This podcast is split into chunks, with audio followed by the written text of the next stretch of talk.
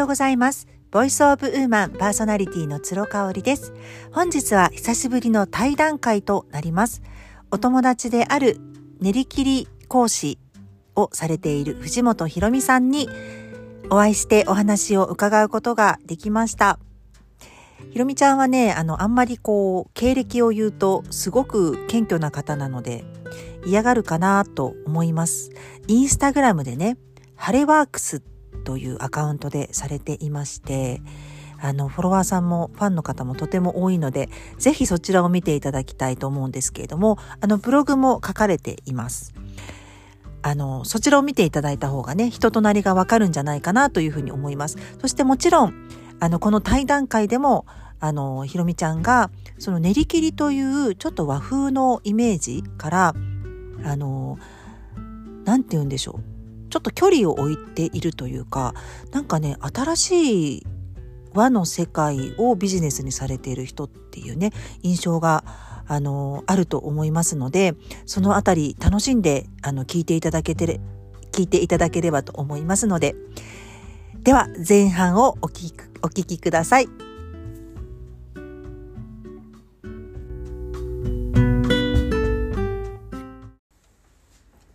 始まりました。今日は練り切り教室晴れ主催の藤本ひろみさんに来ていただきました。ご無沙汰です。お願いします。ひろみちゃんとは私練り切りは一回だけワークショップで教えていただいたことがあるほかは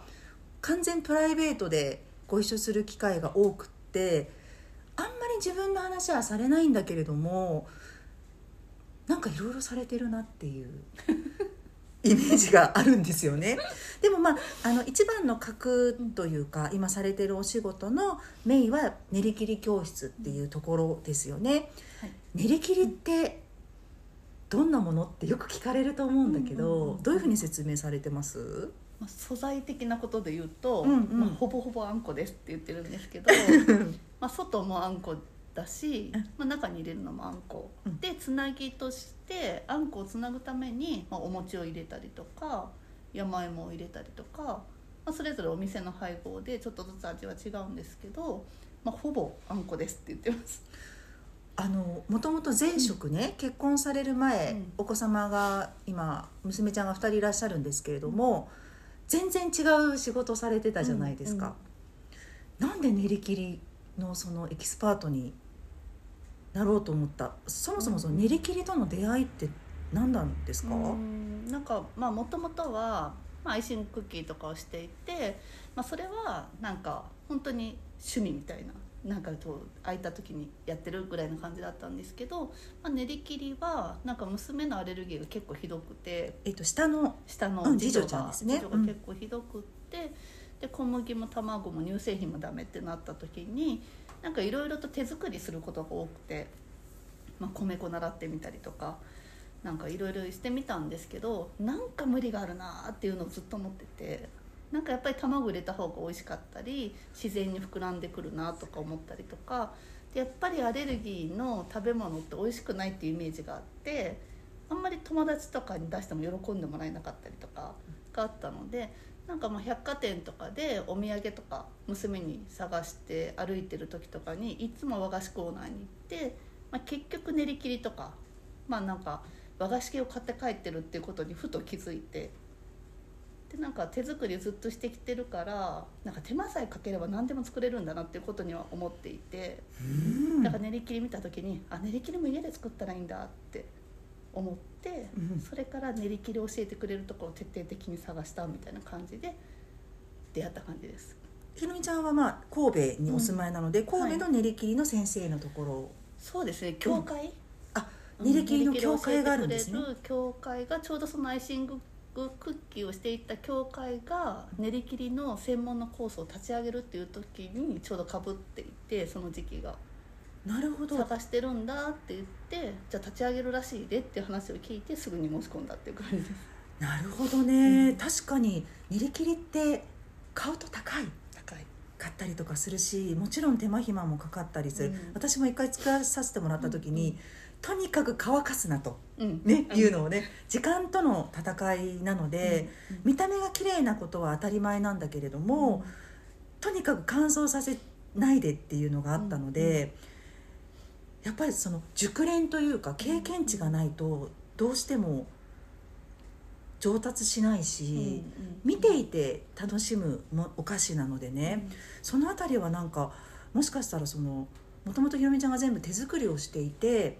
味だけじゃなくって見た目美意識みたいなところ、うんビジュアル的な美意識みたいなところも高かったのかな？いや全然高くなくて。本当今見ると作品すごいけど。いやもうあんまりなんか結構大雑把な方なんで、なんかあんまり美意識とかも高くないしなんかあんまり細かいこと気にしないのであんまりこだわってこなかったんですけど練り切りに関して言うと練り切りにとってはやっぱりこういう風な方が好きだなとかシンプルな方が好きとかなんかあんまりゴテゴテさせたくないとかそういうことを考えていってる間に、まあ、今みたいなスタイルになったって感じなんですけど。ああなるほどなるほど、であのーまあ、見つけましたと、うん。でご自身でこうスキルを磨かれてスキルというかね、磨かれていかれて、うん。まあ、仕事にされししたのは何年前ぐらいなんですか、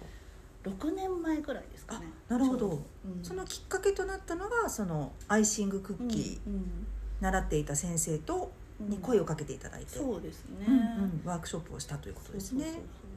うんうんうんうんうんうんその時はその他には仕事はしてなかった？してなかったですね。専業主婦で？う、ん。うん。なんかそのアイシングクッキーの教室をしてたんですけど結構ご近所の方が、ね、ママ友とかが来てくれることが多くってなんかこういうことしたいんじゃないのになっていう気持ちは結構あってもうちょっとちビジネス的にしたかった、んなんていうかあんまりにも近い人が近い人っていうか近所近所の人すぎてというかもうちょっとそのバラバラに来てほしいっていうかうん。なんか結構集団まとまってくる感じだったんですけど。あー。それよりかはなんかいろんなところから来てる人と、まあ、話したりするのが楽しかったりするのでなんかもう、ね、学校の話とかはもういいいいっていうか なんかそこではもういいかなっていうところもあってなんか練り切りはもう近くの人にあんまり言わずにもうインスタとかで細々とするって決めてで発信をしていくっていう方向で練り切りを始めた感じです。発信メインになったってことはやはりお家で作ってそういう写真を撮ってあげていくっていうところ。そそれだったらお子さんが小さい時もできたし、特に出張とかもなかっなかったです全然。た、うー。んうん本当になんか趣味で作ってるぐらいでたまにワークショップをお願いされた時にするとか。自分から積極的に何かこううんやるっていうよりかは、そうですね。発信だけ発信しっかり。こういうの作りましたぐらいな感じでレッスンしてますって言えるほどしてないというか。いやでもねやっぱりさすがだなと思うのがそのどういう人に来てほしいかっていうのを、まだ何者でもない時にもう決めてたっていうところじゃない、うんでその誘い誘われて、うん温度差がある団体に来てもらうよりかは、うん。全員一人一人が藤本さんに習いたいって言って来てくれる人に教えたいっていうところだったんだよね。あそれはすごいね。なるほどね。で、うん。その仕事にねできる。これが練り切りが仕事にできるってなんかこう実感したというか手応えがあった出来事とかなんか時期ってあります、うんなんかそのもっとそれも舞子先生がきっかけなんですけどアイシングの先生ね。うんアイシングの先生が。まあなんか発信力がある方というか周りの方も結構お仕事でなんかお洋服を作ってたりとかそういう方とかが多いんですけどなんかそういう方がやりたいって言ってくださって発信してくださったっていうことが、まあ、結構大きかったのかなと思って、うん。そこから問い合わせがもう途切れないというかもうずっとみかん作ってたんですけど みむかん。やつ。やっぱりみかんがきっかけでなんかやっぱ楽しそうとか、まあ、美味しそうだけどえこれが食べ物なのとかそうえ自分でも作れるの？みたいなのが良かったんだろうなと思うんですけど、あのみかんは、うんひろみちゃんがオリジナルなんですか、えっと習ってはないんですけどもともとみかんの誰かが作ってるのを見かけたことがあってでもそれはなんかピンタレストとかで誰が作ったかっていうのは全然分かんなかったんですけどでもこれは私も作ってみたいっていうのもあってなんかミニチュアとかは結構好きだったりするのでなんかそれをどうにかして作れないかなって始めたのが。まあ、それなんですけど。ちょっと食品サンプルっぽいんだよね、うん食品サンプルが大好きだったんですよ私もです。だからなんか多分なんか後々思うとなんかそういうのもみかんにはまったきっかけなのかなみたいな。なるほどね。いまだに大人気なんで。いや私も実はワークショップをひろみちゃんの1回だけあの、うんうん。受けた時にみかんを作りたいってひろみちゃんにお願いして「あできますよ」ってうんうん。言われて、あの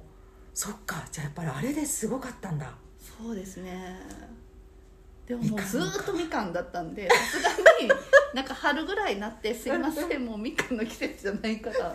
一旦終了」みたいな感じででランドセルされたりとかね、はい。はいあの本当にいろいろされてますけれどもね、あの今まあ練り切りだけじゃなくって、うん。いろんなことに挑戦してるっていうイメージがうん私あるんですけれども、あのお母さんでねうん。お子さんが小さくって、うん。でも何かしたい。うん。働きに出るのは会社員として働きに出るのはちょっと難しいっていう人ってたくさんいらっしゃると思うんですけど、なんかひろみちゃんの中で新しいことを始める時に、うん。なんか気をつけてることとうんか、うんうん。このサインが来たらやろうと思ってるとかなんかあります？そういう。そうですね。なんかもうその練り切りの時は、うんうん。まああ絶対これだと思ったんですけど、うん。あとはなんかやっぱり家族に還元できることが中心であるっていうのはそう一応一応それです。なんかまあ言い訳が立つっていうのもあるんですけどあの説得。説得しやすい。もう今からこんな感じで忙しくなるしお金もかかっちゃうんだけどこうなると思うっていうのは、あの一応プレゼンみたいなのは一応することにしていて。でもそれすっごい大事だよね。結局出張するします、うん子供の面倒見ててくださいってなった時に、俺ばっかり大変でって旦那さんに思わせちゃうと自分も大変になっちゃうんだよね。そうですね。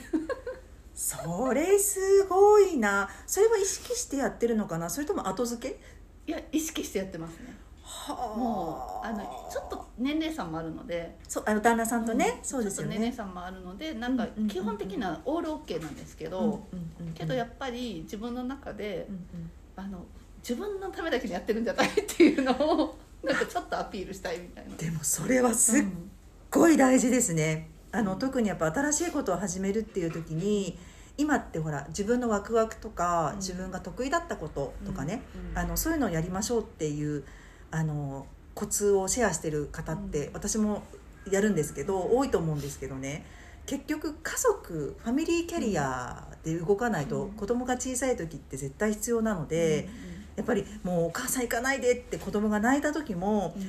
あなたのためでもあるのよって言って出かけられるかどうかっていうのって自分もすごい気が楽になるかなって思うんですよね。ただ新しいこと始めたりとかしてて、失敗したりとかしたことってあります？失敗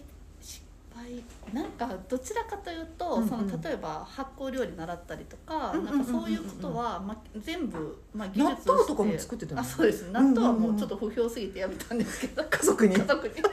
なんかちょっと本格的すぎるわみたいな感じで。あでもこれもやっぱり家族の反応を見てなんだね。家族が食べなかったらもう私が食べるしかないしそっかそっかそ家族の反応がいいものしか残っていかないので。そっかそっか。うん、なんか発酵料理とかはまああの確実に家で作って残ってることなんでいいんですけど、うん自分のことは結構失敗してるんですよ、なんか例えばエステに行くとか、なんかこう筋トレ行くとかはうん結構途中でやめちゃってます、だからそれはきっと大義名分がなくって